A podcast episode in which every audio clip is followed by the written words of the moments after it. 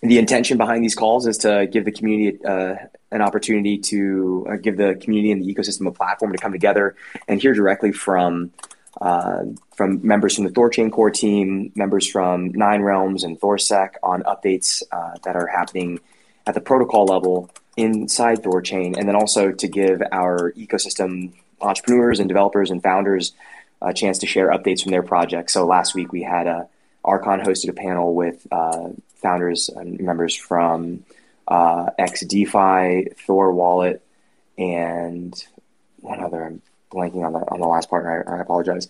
Um, but that that uh, recording just went live on runebase.org if anybody's interested in checking that out. Uh, and today we'll be joined by uh, members from DeFi Spot, of course, Chad Barraford and Orion. Who Orion, if you can, if you're on your, um, I think if you're on your iPhone, you'll be able to join. I'm just I'm sending you a speaker request now. I see you in the audience here. And with that, I think let me just make sure we're set to record. Orion, good to see you, sir. Uh, hi, everyone. How are you today, Mr. Orion? Uh, doing well, doing well. Yeah, thanks. Uh, thanks for uh, having me up, and uh, yeah, it's great to great to uh, see everyone, and looking forward to updating folks on on uh, the latest. Awesome. And uh, and so with that, 10:06 here. I think uh, the time is right. Let's hop in. Um, I think a great place to to start is with just a super quick introduction to each of you and the and the role that you're playing in Thorchain and the ecosystem. Um, might be redundant for some people on the call, but also might be informative for others. So, uh, Chad, do you want to start? Give it like a super uh, quick intro to, to who you are and, and your role in Thorchain. Yeah, so uh, my name is Chad Barraford. Um, I've been a part of the project since uh, very early on. Um, my job up the, has been title has always been uh, technical lead in the project, but I'm actually thinking about changing that title and just like downgrading myself to like uh, just core dev, just to keep it as flat as possible and and and not. Uh, you know, I, I don't like. I don't want to have, have uh, big titles or whatever. Just just keep it simple, keep it flat, keep it, uh, you know, and just say core dev. Awesome, appreciate that. And uh, you know, in, in uh, respect and homage to the to the other members of the team, how how, how many are there um, like that would share the title core dev on Thorchain? Ones that contribute to the actual core protocol. Most of the code is written by uh, two individuals. The vast majority, I'd say, if you put those two individuals together, you're talking about maybe 95% of the code probably is written by two individuals on the core protocol. Um, we've had recently more contributors uh, adding uh, in the last few months, uh, so it's probably number of total contributors has ever committed a line of code or more is probably a dozen or so, I think, uh, off the top of my head. Uh, but most of the code is, written, is maintained by, by two people. That's that's incredible, and uh, and we appreciate your efforts there. Um, most of the core code is written by two a dozen contributors have contributed at least a line of code. Um, and then, of course, our friends at Nine Realms, which is a great segue or introduction into our friend Orion. Uh, Orion, uh, super quick intro. Who are you? What's your role in, uh, in the ecosystem? Yeah, good morning, everyone. Um, yeah, so I, I play a supporting role at Nine Realms, uh, working with uh, the team and community and ecosystem in order to uh, help grow Thorchain and you know advocate for kind of broader um, needs that the ecosystem might have. Um, recently, I've been working with ecosystem projects in order to make sure that they have, you know, the resourcing that they need, whether that's finding dev um, or uh, connecting them with other people in the ecosystem. Absolutely. And we appreciate you in that capacity. Here at, at ThorGuards, you introduced us to uh, legal counsel to help us navigate the kind of uh, some of the some of the legal and regulatory questions that we face as we bring you know ThorGuards uh, into its potential. Uh, and you guys have done so much more for the entire ecosystem from investment to uh, to now like really getting involved in the weeds with um, securing the network, hardening the network, uh, leading the ThorSec initiative, um, and really just uh, an all around amazing booster and uh, ecosystem champion. Um, so, so thank both of you. Look at this. We are joined by another surprise guest, uh, another friend of the project and member of Nine Realms, Pluto. Can you hear us? Yeah. Hey, guys. How, how's it going? Can you hear me? Loud and clear. Pluto, it's a pleasure to have you on board. I, I heard you just got set up with Twitter for this. Yeah. Yeah. Just now signed up. I try to stay off Twitter and uh, focus on focus on the real issues. Awesome. Well, hopefully this doesn't uh, kickstart a, a, bad habit or anything, but but uh, we appreciate you taking the initiative and, and for joining us on the call. Thank you. Absolutely, absolutely, pleasure to be here.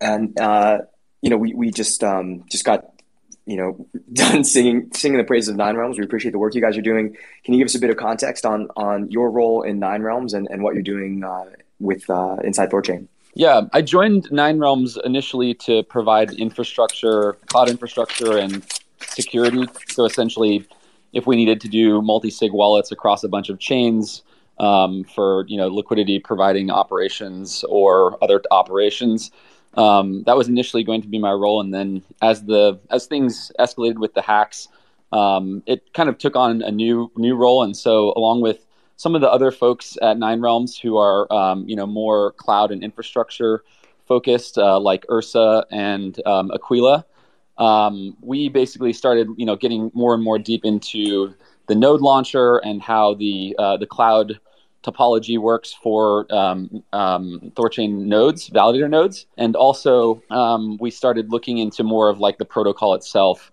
Um, and so um, the three of us uh, were were responsible for writing up the uh, the recent you know process uh, that was sent out uh, for validators to be able to for validators to be able to resync after the recent consensus failure. So happy to take any questions about that. That was the result of some sleepless nights. Um, you know, uh, missed missed out on had to miss out on meeting my girlfriend's parents for the first time. So that was a bit of a, uh, you know, just a just a just a stressful time, and and you know, really appreciate everyone for for for you know all the kind words and also support um, throughout this process because it was it was pretty it was pretty intense but we're happy to have come out on the other side with a with a functioning network now. Absolutely. And just want to um, acknowledge you for that uh, personal sacrifice that was made there. I think a lot of times um, sometimes it, it, can be obscured uh, when when we like as outsiders when we're looking in and we, we see that there's there's challenges with the network but we forget that there's people on the ground there that are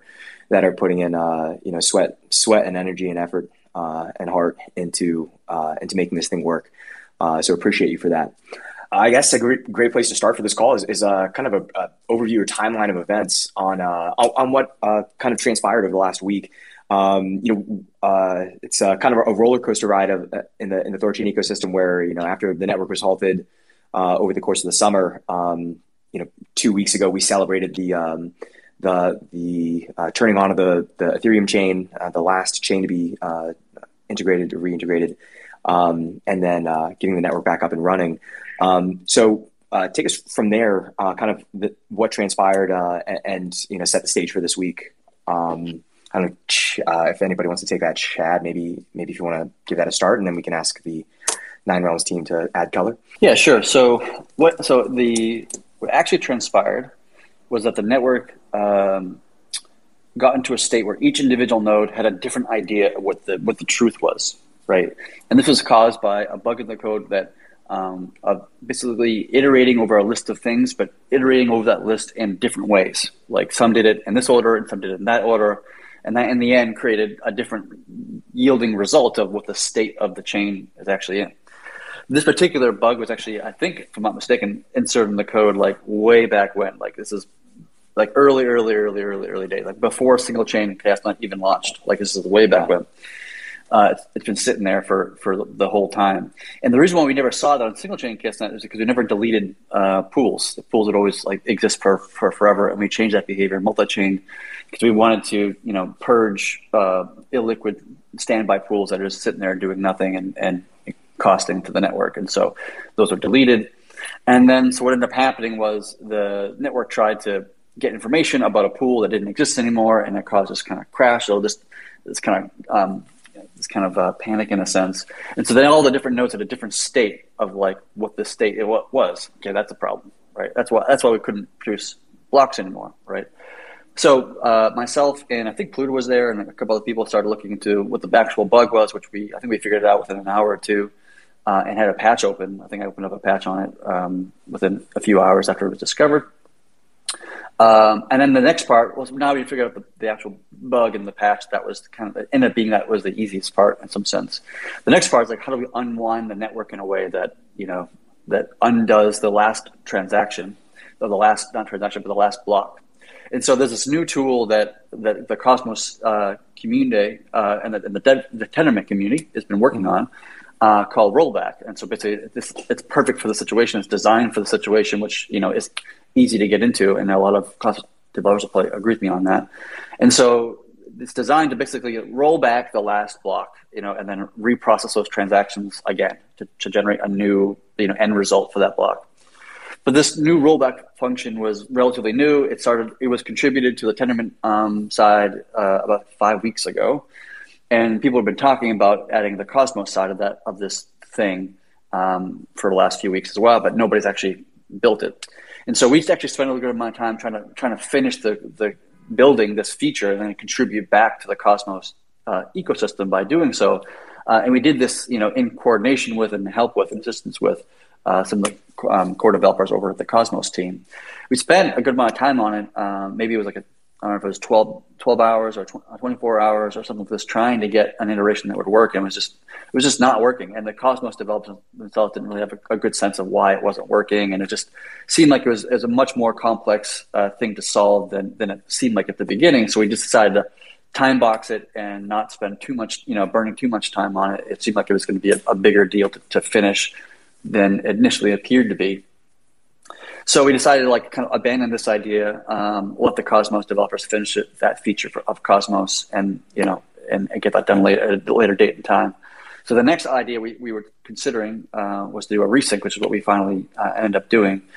So the resync is basically the same as rollback, where you're going back one block, resync is going back, you know, many blocks, and so it, it just uh, made it more easily uh, viable to go back many blocks than just a single block, as counterintuitive as that sounds.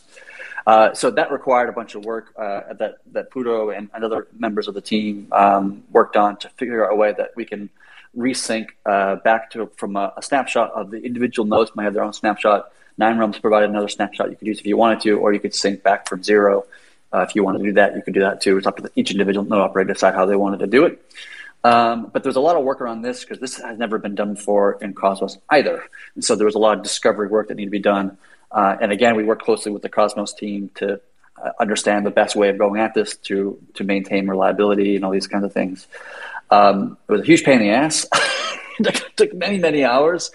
Uh, but but uh, individuals on the team figured out a way to, to do that and get it done um, ended up being um, pretty easy. Once we once you knew the, the, the right incantation to, to kind of cast, um, then you can just resync everything and the notes come back up. Um, but the problem he ran into after that point, which would nobody saw, not even the Cosmos team, was that that every attempt to make a block previously, while the chain was running days earlier, it was creating new attempts, and those attempts needed to be reattempted after you did the resync. Oh my gosh, right? So that's about 1,057 attempts that were made. And then each attempt that is made, the network delays 0.5 seconds, right? A half a second. And so the time that it takes to do that was just going to increase, increase, increase of every attempt that you would try. It has a, a, a linear um, behavior to it, going up, and up and to the right. And so if you calculate it all out, it would have taken probably uh, 75.6 hours, I think, or something like this, for the network to, to try all those iterations, all those 1,057 iterations from before, to retry them again, to fail, fail, fail, fail, fail, fail. And then we get to 10,058, which is like the new thing. And then that would have been good because everybody has the patch version of the, of the code and would have continued on just fine. But 75 hours is obviously a long period of time, which obviously, you know, nobody wants to wait that, especially if you don't have to. So went through this um, process of trying to figure out different ways of doing that, and different teams sprung out different separate teams that did separate approaches to how we could quicken that speed. And I, and um, some individuals came up with the idea of just killing the um, the write ahead log, um, and then restarting the network, and and also changing the configuration from being um, 500 milliseconds per attempt to um, one millisecond and that allowed the network to restart and then nodes to restart and then like blow through those 1,058, 57 attempts in a matter of like, I think it's like 17 minutes or something like this, if I remember correctly. So a lot made a lot faster, which is great. So once we get past those 1,057 attempts, 1,058 happened and everything was great. And the network's now producing blocks, which is amazing, right? Um, and that's that segment of this story. Am I missing anything, Pluto or, Orion? Do you want to anything about, about missing any step or uh, point? Uh, yeah, I would just add that you know at one point we weren't we were we were not very confident um, that you know that that right write ahead log nuke was going to work, and there was other there was just other peculiarities. You know, this had never been done before in terms of like trying to resync a, a Cosmos chain from from zero percent to like roll back a block. So uh, you know, at one point we are like, well, what what do we what do we do if we wait 55 or 75 hours and this doesn't work? Um, so you know, during that time, we were even exploring the possibility of doing a soft fork. Um, and I think that I think that you know the the important thing here is that you know we had different teams, uh, as Chad said, working on different options um, throughout the entire period. So you know we had different contingencies about what happens if you know if, if resync doesn't work after 55 hours. Let's soft fork, but resync is the safest option, so that's what we're going to try first. Um, you know we're still going to continue to invest in um, in disaster recovery exercises after this. So we want to you know be regularly trying all three of these options and and help see through the development of that uh, Cosmos and Tendermint native rollback feature. We want to perform you know resyncs often just to make sure that we can uh, do that, and, and part of that might be. Um, you know, offering a snapshot service to help uh, other nodes bring up their full nodes quick more quickly. Um, and then also, you know, the software option. That was something we were very, very, hesitant to do. And maybe, um, Chad, you can offer some more uh, insight as to like why that wasn't just the, the the first and most immediate thing that we tried when plenty of other Cosmos chains, um, e- like even Gaia, the the Cosmos hub itself, has hard forks. So like, you know, maybe we can speak to what what our hesitancy was on that. Well, yeah. So, um, so the only way that you can actually upgrade or change the code, but the old chain basically dies. Like everybody stops committing new new blocks to it. Um, for us, we, we, we actually can't do a quote hard fork. It's actually not possible on Thorchain because you cannot hard fork the Bitcoin and the Ethereum and the Tether and all the other assets. They can't duplicate those on two different chains running simultaneously. Doesn't make any sense. So the only thing we can actually do is what we call soft fork, and that's how most chains actually do upgrades. The basically what that means is they everybody coordinates to say, okay, at block height, you know, eight hundred thousand, we're all going to halt the chain simultaneously at the very same block height, very same second, and then we're going to export the chain into a JSON file, some big JSON file, and then we're going to create a new chain and we're going to import all that old data into the new chain and then start the new chain, you know, um, at block height one, or sometimes you can do it from 8,001 if you want, 800,001. Depends on how you configure it. But that's how they do software upgrades, right? And we actually, uh, in terms of the design, we kind of pushed against that idea, right? And the reason why that is is because uh, Gaia only does you know software updates like once every six months, once every nine months, something like this. So like you really can't uh, have fast turnover and and do bug patches, do changes, releases, these kind of things at a fast pace because so t- it requires a huge amount of coordination from everybody, all the node operators, to coordinate together to halt everything at the same exact second, and then everybody exports and then re-imports and then restarts and then everybody comes back up again. And if everything that goes very smoothly, you'll probably take the chain offline for like, you know, half hour or an hour or something like that. And it just requires everybody to be online at the same time at the same second, which, you know, you can imagine for a decentralized project where everybody's across the entire planet, finding a specific hour where everybody can do that is, is a bit, bit difficult. But to make things even more difficult from Thorchain's perspective is the amount of data that Thorchain has is actually a lot larger than every other chain right out there. Uh, the number of transactions per second this, this, chain has is like an order of magnitude larger than just about every other chain out there. Uh, every other Cosmos chain, maybe with the exception of like maybe Terra might be the exception to the rule, but uh, the amount of data that we have is huge, and it cannot be exported in a JSON file because you'd have to put the entire state of everything into a JSON file, which means you have to put everything, like all of the state of the blockchain, into like memory which is like hundreds of gigabytes. so you're not going to fit that in memory to be able to export a JSON file, let alone import it again, which would be very, very uh, time consuming. And, and, you'd have all sorts of failure scenarios, and it would just be a, a calamity, I think. Um, so we've never done a soft fork before. Um, my personal hope is that we never have to do one. The only time we would actually would be required to do one is if we have to migrate the data itself, like the structure of the data which I don't think we'll ever need to do necessarily unless Cosmos makes some sort of uh, change again, where they change from like their um, encoding, the JSON-based encoding system to the protobuf's newer system for Stargate. But like, I, I doubt we'll ever get there. uh, personally, but there's an argument that some people make within the community that we should purge the chain and its data every six months or so and just like start fresh, right? Um, that doesn't make sense to me personally, uh, but uh, you know people are, have different opinions on this. Uh, I think it's a blockchain; it should maintain all state.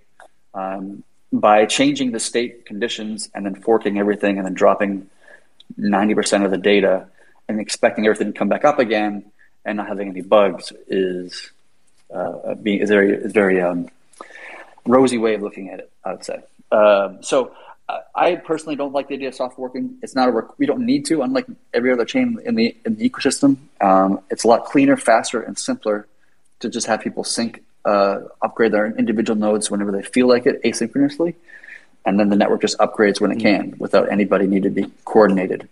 Um, and it's not a big deal. For, it's a big deal for them because for a lot of their chains, like everybody knows everybody. Everybody knows who all the validators is. Like they, they literally have like brunch together. Yeah, like docs nodes. literally, they, they they they're all doc nodes, and they literally sit down and have lunch together or whatever. And and that's just like for us, we're just like that's a design that we don't want to have. We don't want the nodes to know each other. We don't want the nodes to, to, to connect and talk and collude and do all these things. And if you create you know, a, a, a, chaos net node channel where node all node operators can just like you know dox themselves.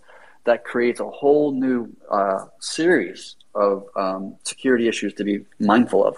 So we don't want to do this coordinated upgrade path, and so we spent a lot of time investing in creating an upgrade path that was uh, more difficult to code on the coding side, but it made a much cleaner way for us to iterate and make patches and fixes and add new chains and add new features and do all these things with like rapid speed. I think most people in our environment and our ecosystem probably are not even aware of like how painful it is and how slow it is to do like a patch on another chain. Um, for us, it's a lot easier, faster, quicker, and more uh, reliant the way the way we've designed it on this particular um, system. Yeah, and uh, I've heard from uh, from other friends at Nine Realms that this is, uh, despite actually, you know, the, the community had a, a, really kind of cool response to this, and it, it, hasn't been. We haven't seen, despite the challenges here, you know, any, any sort of negativity or FUD, as, as others pointed out, as Meow Brains, I think it was. Um, but behind the hood, uh, you know, we understand that you know some some monumental work has been done over the last four days. Uh, and that without the efforts of everyone jumping on, in on this, you know, like this was a, a really strong team effort. So, um, so you know, big uh, again, just acknowledgement and thank you guys for for the work that you've put in over the last week. And I know that there's been a lot of uh, you know Pluto, as you mentioned, that that personal sacrifice as well. Um, what? Yeah, yeah. I think I think the important thing to, to remember about that is that like like this issue we just had, for example, it's just a bug. Like it's like yeah, it's a, it's not it's a bad bug. It caused the network to, to, to halt, which is not obviously not good. But it like fundamentally the code works. Fundamentally, it actually delivers its promise of what it's trying mm-hmm. to do. The fundamentals are identical. They have not changed in any of those incidents we had in the summer or this like you know this this bug we had like this week none of these things actually change like the the the fundamentals of the product of whether or not it's able to accomplish what it's able to mm-hmm. accomplish. Mm-hmm. It's just like it's just ironing out the edges, like these kind of ironing out these uh, edge cases where some random situation kind of pops up and causes an issue. Okay, we just patch that and move on, right? And just keep on doing that for as long as it fucking takes. I don't care. Like just, just keep on patching it, and then you, will get to a place of, of you know where it's exactly where we all think it can and will go to, which is you know delivering on cross chain swaps in a completely reliable and decentralized way, which is like a critical hair on fire. We need to have this in the crypto mm-hmm. space mm-hmm. kind of problem to solve, yeah. right? And so don't get distracted by like, oh, there's a bug. Like, who the fuck cares? Like, it's just we'll patch it, we'll move on. As long as it's not like funds lost, whatever the issue is, whatever the bug is, I really don't care we'll just patch it and we'll move on and everything will be fine. As long as enough funds aren't lost, whatever. Fix it, move on, and then keep on pumping blocks and, and, and doing trades. 100%. And we're with you all the way. Uh, what is the state of the network now? Uh, yesterday we celebrated, uh, you know, just a, a great milestone uh, coming out of this, com- coming out of it, um, with uh, blocks being produced again. Uh, what is the state of the network today, and, and what do we have to look forward to over the next few days? Yeah, I think the last component to happen now is just getting the LP actions enabled, which I think is going to happen quite soon. Um, and then, yeah, that, that's it. All we need to do for the part of this recovery. Awesome. So LP actions uh, will be will be turned back on soon. Uh, other actions on the network are are online. Yeah, I think everything else is online. Trading is enabled for everything. Uh, the only thing that's remaining is just enabling LP actions, which the only reason why that's not enabled now is just we're just waiting for the pools to be corrected, which I think they're um, corrected now. I think so. It should be happening probably in the next you know hour or so. Awesome. And then I'm I'm curious uh, if there's any um, you know, like if, coming out of this, if there's any uh, like uh, change in process or procedures um, that have evolved, uh, like lessons learned coming out of this. Yeah, I think uh, I think we what we learned was that um, we need to have more uh, work done in terms of disaster recovery, and I think we have that now. And there's still more to do. We're just not we're not done with that per se. There's more work to be done around uh, soft forking, for example, just so we have that path if we need it. You know, kind of put it on the shelf if we actually need it at some point. Um, now that we know how to recover the chain in a, in a uh, consensus failure situation, if this were ever to happen again, which I honestly don't think it would, but if it ever did, um, we have we have the tools to to make it you know pretty um, fast and easy to recover from, or at least a lot faster this, than this previous time. Awesome. And is there? You, mentioned a tool that um, that was um, developed on the, on the Cosmos side just five weeks ago, and it would allow uh, Cosmos chains to roll back the network one block. Um, but for various reasons, that didn't that uh, didn't necessarily work out for Thorchain this time. Is there is that something that will likely be available in the future in case in case it's necessary, or or is there some sort of like fundamental kind of reason why that won't work for Thorchain? No, I, I, think it can work in the future. I think this it was just too mm-hmm. early. Uh, that that feature is still being built and being worked on. It just hasn't been baked yet, you know. And I think the Cosmos and Tendermint team will will will finish that feature, you know, as part of their um, part of their part of their layer. Um, I hope it'll be done pretty soon because it's like something every Cosmos team needs for sure. Like every like uh, I think even Osmosis was implementing this feature for themselves just like last week, I think, or two weeks ago, whatever it was, uh, just so they can easily roll back if they need to uh, in various scenarios. So it's definitely a, like a you know a feature that everybody needs, and I'm sure they'll, they're going to work on it and get it done. And when if that comes, then great, we'll probably just use that over the resyncing thing. It's a lot faster and quicker to recover uh, with a rollback than a resync for sure. Um, a lot cleaner too. So we're just, we're just kind of always wait for them for that team to finish the work on that feature, and then we'll you know suck it in. Awesome. Um, so I opened up to questions from the Thorchain Twitter. If anybody has questions, uh, check out at, uh, check out our Twitter feed here. Um, the most recent tweet, uh, we can you can just uh, drop questions in the comments below. Uh, I'm seeing a question that's come up here a couple times, but there was a, a, tweet earlier a few weeks ago about a potential timeline to, to mainnet, which would say by Christmas. Um, does is, is, there any kind of effect on that timeline, um, or are we still on track for a Christmas mainnet launch? Uh, yeah. So part of the requirements of, of, of mainnet was we want to have about a month worth of you know clean operation and all that kind of stuff. We wanted to finish some features, um, launch a few chains. Um, I think like I think Terra was going to be a part of that. Pluto's then we're working on the Terra integration um, in a bunch of chains, uh, light nodes, uh, or they're called vault nodes. I think they're called now. Um, all that kind of stuff. Uh, whether that happens this side of Christmas, this side of the in 2021 or, or post 2021 20, uh, in 2022. Uh, I'm not quite sure, to be honest with you. Uh, it could go either way. I'm not really sure. Cool. Well, we are here for it, uh, whatever unfolds. Yeah, um, one, and one thing connected this to just chime in from the Nine Realm side too of like Chad's been doing a, just an amazing job, but on on on the and on getting to mainnet. Sorry, I've got a, my daughter here and a phone in one hand. Spaces is great for that. Um, it's like the the work that's gone into this, like Chad was saying, in terms of just getting it to a place where things are just running smoothly and we're just knocking bugs out. Part of getting to mainnet is that sense of like just stability where we've got a, a, a foundation where we just know that the basic functions of what we need to do to achieve what we all know can be done are just humming along and we're getting there. Um, so in terms of like mainnet, we're close, but there's like the amount of work that's gone into this, it will continue to go into it to just get this thing to a place where um, you know these calls are going to be more about what's going on on top of this thing as we just start to hammer out all this all this base level stuff. So anyways to everybody who's listening major thanks um, for bearing with this. Like we've been learning a lot of good things in this process. We've been improving it in terms of communication. I think that's been very clear. Um, but what's around for the next season is a lot of improvements. Um, so anyways just major thanks to you guys.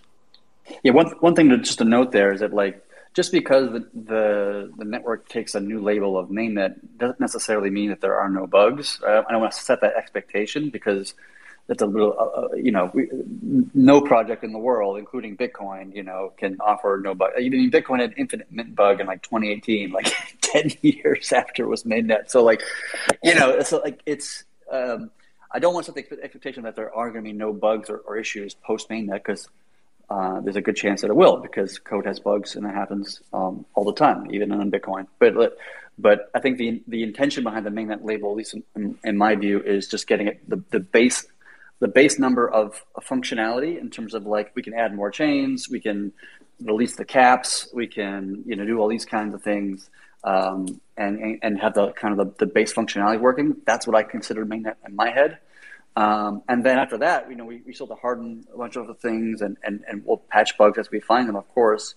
And then we have more things we want to build, like in the DeFi space, like in the ThorFi features that we're always kind of thinking about in, our, in the back of our brains and stuff. So we, we want to continue to work on those things and deliver that. I think 2022 will hopefully be kind of the year of ThorFi in a sense and be just launching more and more um, protocols on top of ThorChain that, you know, will offer much more capabilities to the, the larger community. Yeah, the, the very next thing to look out for is going to be um, activation of the synths. And so we're going to be announcing soon um, on testnet uh, what we're calling the Thor games, uh, which is essentially uh, wargaming out different scenarios, economic and code attacks that could occur on synths, and they'll be incentivized by various tiers of bounties from you know minor issues, UI issues, just re- reporting those and helping us get ready for the release of this project all the way up to the most critical bugs you know some of the economic bu- um, attack vectors that could you know put lp units at risk. So we're going to announce more about you know what the, the, the criteria are for those and the process as well as the the bounties pretty soon. But expect to see that soon in the upcoming you know probably next week. We'll start that um, that that that war game process. And then after we've you know had that open for an ample amount of time and had Thorsec banging on it as well, uh, we'll be ready to activate the synths as well. So, yeah, look out for that as, as kind of the next major update to the protocol. That's been a fun uh, initiative to kind of watch come to life here uh, in some of the chats that we're in. This kind of, I think we call it like build, bang, ship process of, you know, kind of battle testing synths uh, in a in a testnet scenario here with help from the community. Um, and so the initiative, uh, yeah, I guess we'll, we'll stay tuned uh, here on the ThorChain Twitter account and also from Nine Realms uh, as that as that initiative goes live. And that's an opportunity. Someone asked in the Twitter threads, like, or in the Twitter comments, what's a, some way, like, how can you get involved in the protocol and contribute with if you're not an engineer? Um, and this would be a great a great opportunity. Um, so stay tuned here on Twitter uh, for updates on that. Um, Gavin, th- that was an initiative that you that I, I first heard from you. Uh, can you talk a little bit about the, the, the thinking there? Like, what what is um kind of what what's the the goal behind? I think kind of this open crowdsourced initiative to help uh, yeah. you know test things on testnet.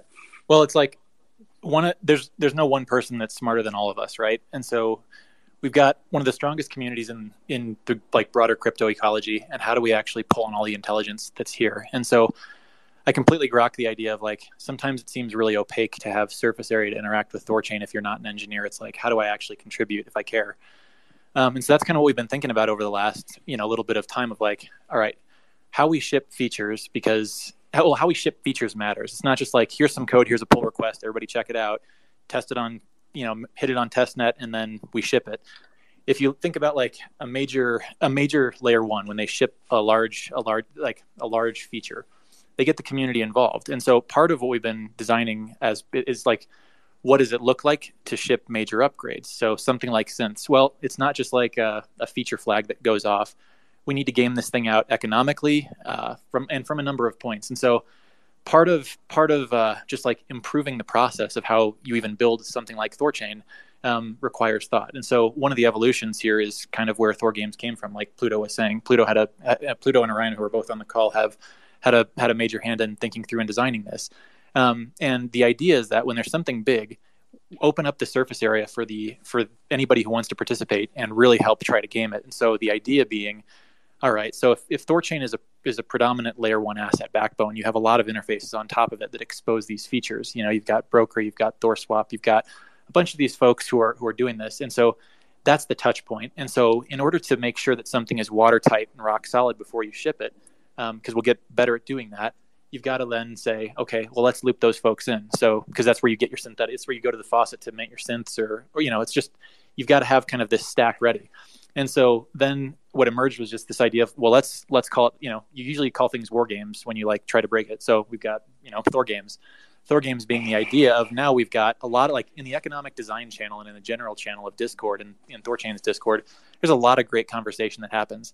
Let's give these same people the bounties, economic incentive, and structure to just go bang on some new features that Thorchain is going to be shipping. So that way it's not just like go read a bunch of Go code. No, not going to happen. Instead, here's here's the parameters of the game.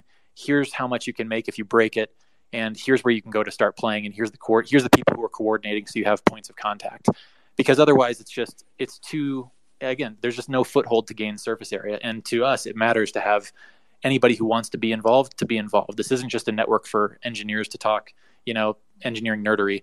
This is this is an ecosystem and it's going to be a major layer one ecosystem. And so we start need we need to start developing it as such. This i think is a major step in that direction.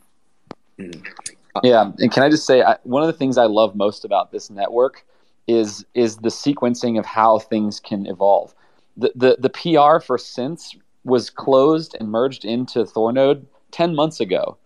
And so, you know, part of our, our, our, our role as guardians of this network is to ensure that the right features are being activated at the right times when it's appropriate for the ev- evolution of the project.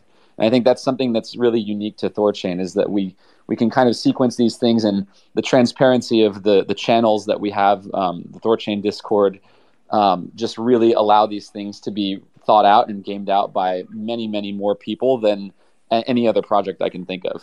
And so, and also to follow up on that, for anybody who's on the call who actually like is interested in this, like this, this stuff is pushing the edge of DeFi primitives and network primitives. And so, if anybody is sitting there listening, going, "God, I'd like to like contribute," if there's not something that's shaped up where it's like where you where you don't exactly know how to slot in but you want to shit just reach out on on twitter hit me up on discord hit any of us up on discord and we'll have a chat about like where do you want to plug in? How do you want to contribute? Because that's it. It's like again don't let the opacity of something that seems like this uh, be something that that that effectively turns you off from contributing. Um, a lot of folks have shown up and that's the thing is like people are showing up every week in an increasing rate um, so, anyways, this is kind of our, our attempt to just like put more structure around it to give everybody a, a, you know a better shot at like at seeing what's coming down the line and and how to bang on it.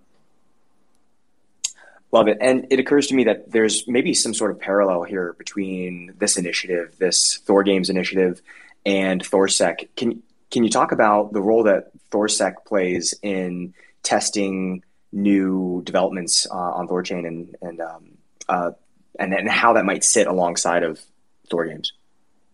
Yeah, and anybody feel free to feel free to hop in here. I don't want to just like monopolize and, and, speak here, but with the, with the Thorsec, the the arrangement is is set up. It's like again, picture any major tier one exchange, and they've got this security team that isn't focused on writing the infrastructure. What they're laser focused on is mm-hmm. making sure that everything is they're they're testing everything that's being shipped, right?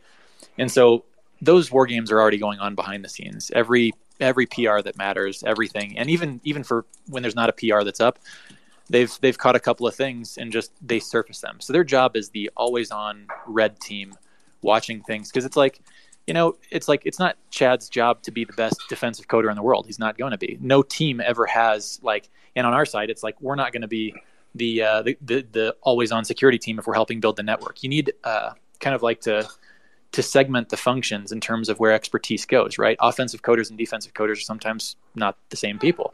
And so think of this as just a world class defense team. So any amazing team has good offense and defense. These guys are the, the defense. They're amazing. And we plug, they've already been plugged into the flow for the last several months, improving things.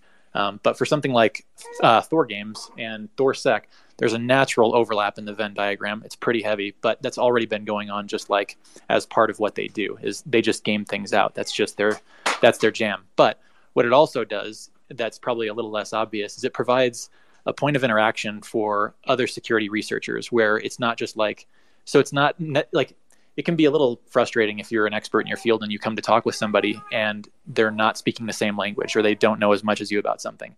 What what ThorSec does for something like Thor games or anything like this is it provides a world class interface for people who are really sharp at what they do, who have want to talk about different exploit vectors, different issues, and you can have meaningful dialogue that advances the state of the system or talks through a bug, and it's not just kind of like dismissive and you know pedantic um, which is which is meaningful. We want to like be looping in some really good folks for contribution, so having that interface matters.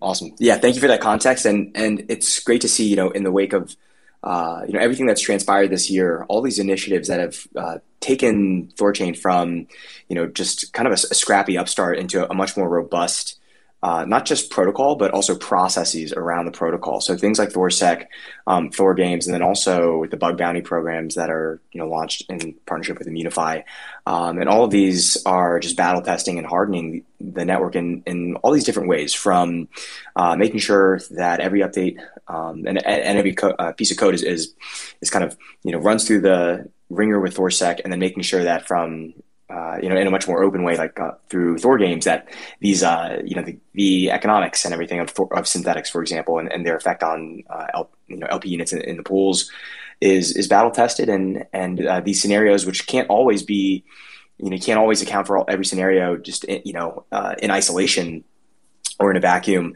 but actually opening that up to you know some you know actual actual exercise with with actual users on a in a in a test kind of scenario, uh, all, all will serve to set the foundation for what we're looking to in, in 2022 and beyond uh, with ThorFi.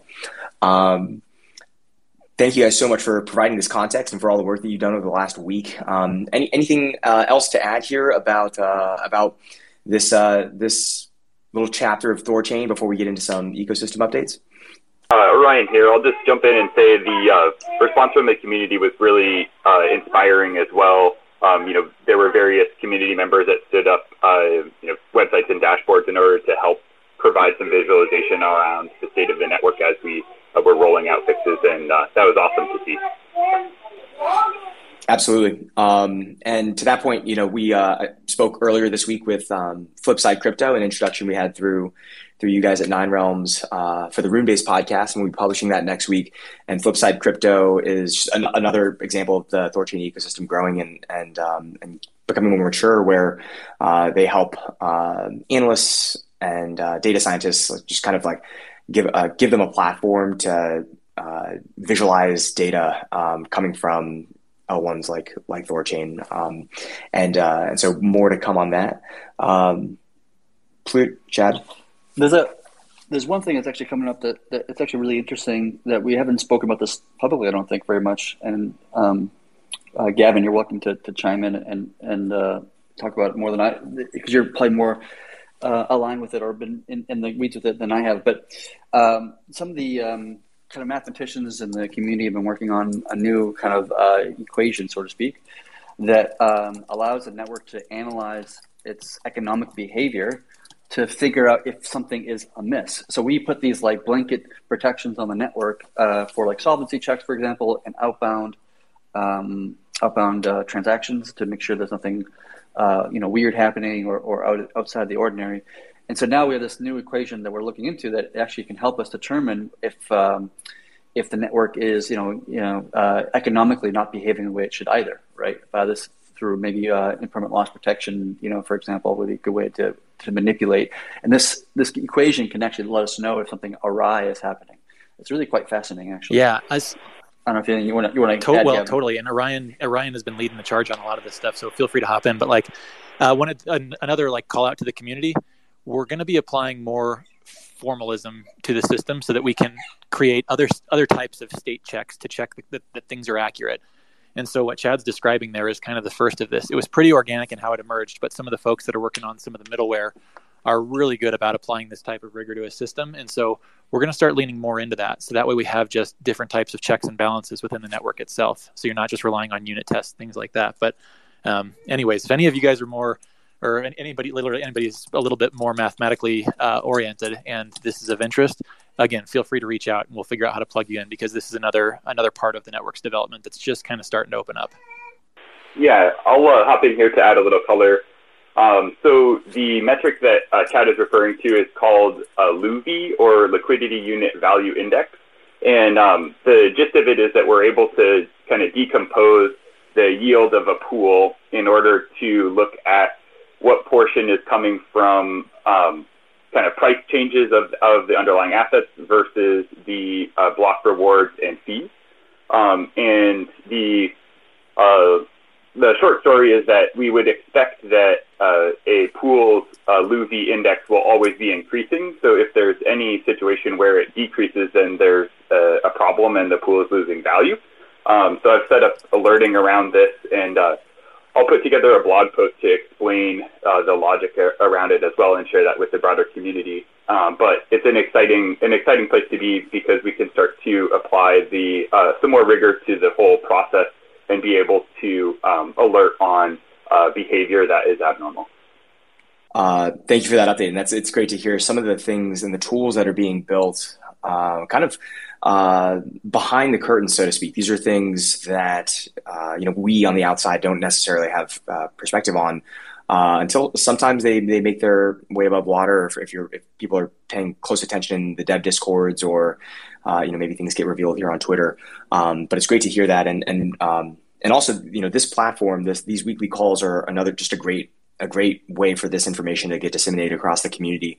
Uh, I think it's a great continuation of the transparency that I think the entire community has appreciated from Thorchain from the early days. You know, with the weekly uh, dev updates on Medium, um, you know, the very transparent, open communications uh, in Discord and on Twitter, um, and then now here through uh, through this weekly live stream. So um, Chad, Gavin, Orion, Pluto. Thank you guys all so much again for uh, for the, the, work you put in, not just this week, but you know for the months and, and years before, and, and weeks, months, and years to come. Uh, as we you know chart out our journey to Valhalla together. Um, thank you all, and uh, and we deeply appreciate you. Um, with that, uh, we'll transition real quick to a to a, a, quick spotlight on on some of the ecosystem updates that have happened here over the past week. Um, and uh, with that, we're, we're joined by DeFi Spot. I think, do we have uh, Oscar or Rune Degen who, uh, who Yeah, it's Rune, Rune Degen. Uh, it's on air. So, Degen, thank you for joining. Um, what is going on in DeFi Spot's world? What's the latest? Yeah, so now we are, and thank you for the introduction there. Um, yeah, so now we are, yeah, working on a platform, trying to to get it ready for December first, which is the original launch date.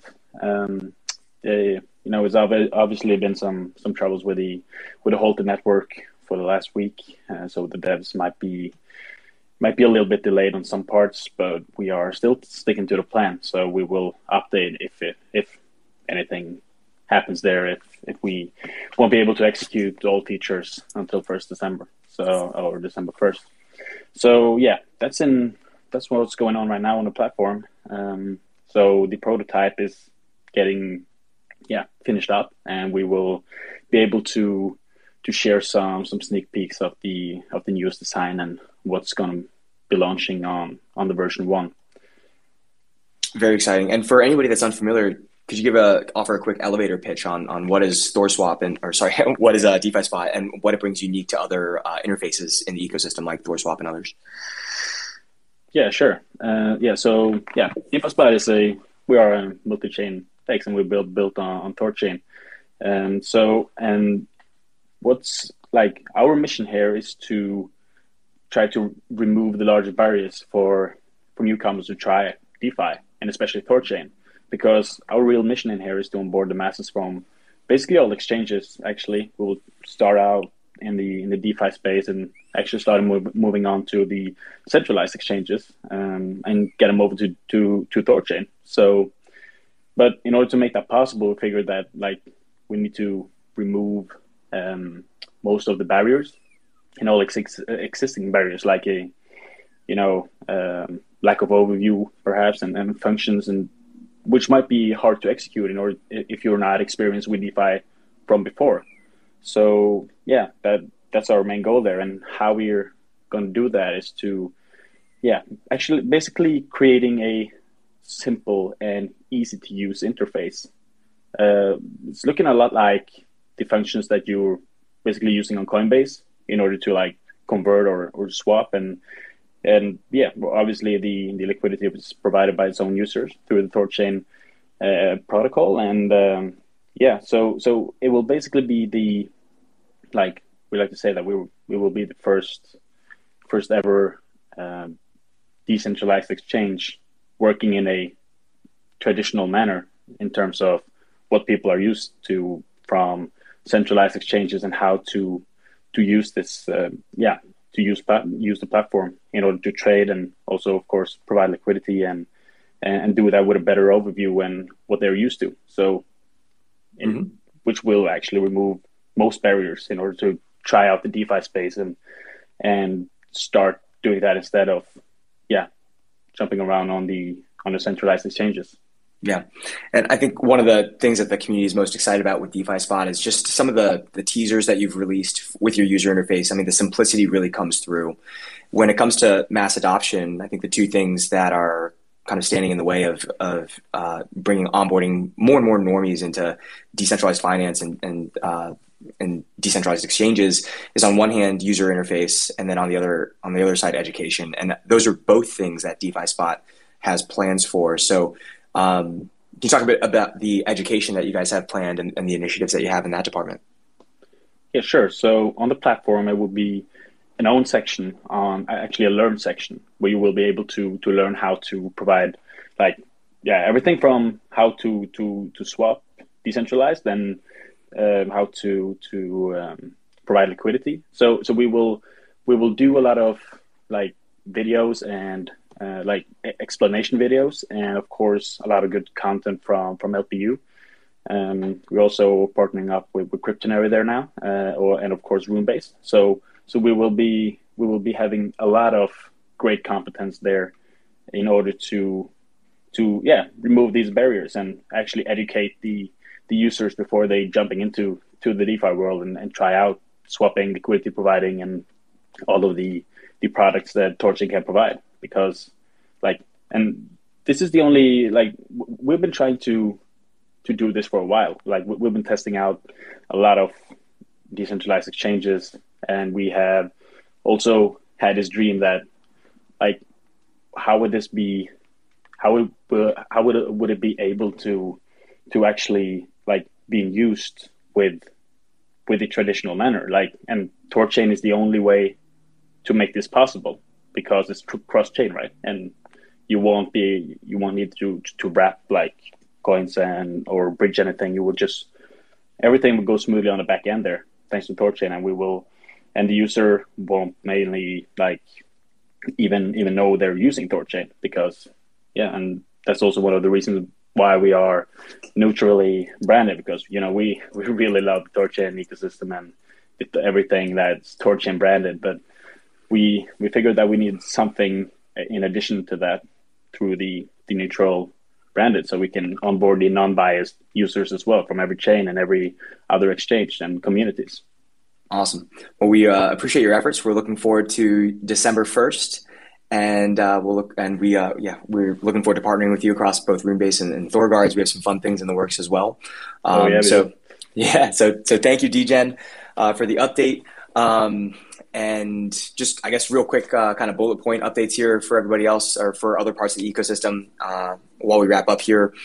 Um, XDeFi concluded the uh, the uh, sushi miso stage of their of their token sale and auction, and they are now live uh, and trading on Sushi Swap, um, and they have uh, some incredible yields available for their um, XDeFi token and, and Ethereum or wrapped ETH uh, pools uh, with thousand percent APY when I checked this morning and, and entered the pool myself. So um, check out our friends at XDeFi, uh, xdefi.io to learn more about that. Um, and uh, also, uh, Thorguards, our NFT project for the Thorchain ecosystem, we completed our mint last week, uh, did our reveal last Friday, and the response uh, in the days and, and the, the week since has been absolutely incredible.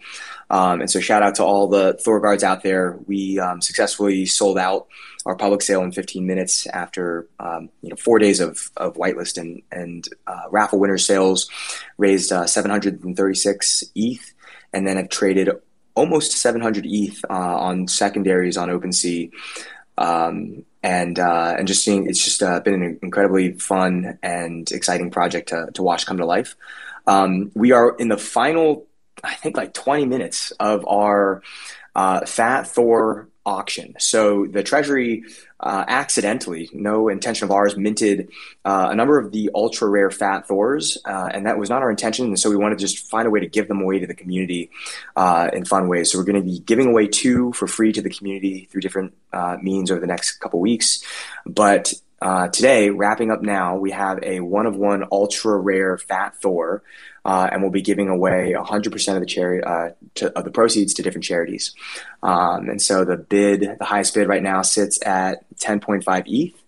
Uh, and this auction wraps up in 18 minutes here. So you can check that out, the pinned tweet on uh, our Thorguards Twitter. Um, and uh, with that, thank you everybody so much. That that concludes this week's Thorchain weekly live stream. Um, big thank you to our friends at Nine Realms and to Chad from the Thorchain team again for all the work that you've been doing and uh, and for joining us, taking the time to, uh, to chat with us here today. Also, uh, Degen from from DeFi Spot. Um, thank you all, uh, and uh, have a great weekend ahead. And we'll see you next week uh, for the Eastern Hemisphere weekly live stream. Take care, y'all. Thanks. Thanks, guys.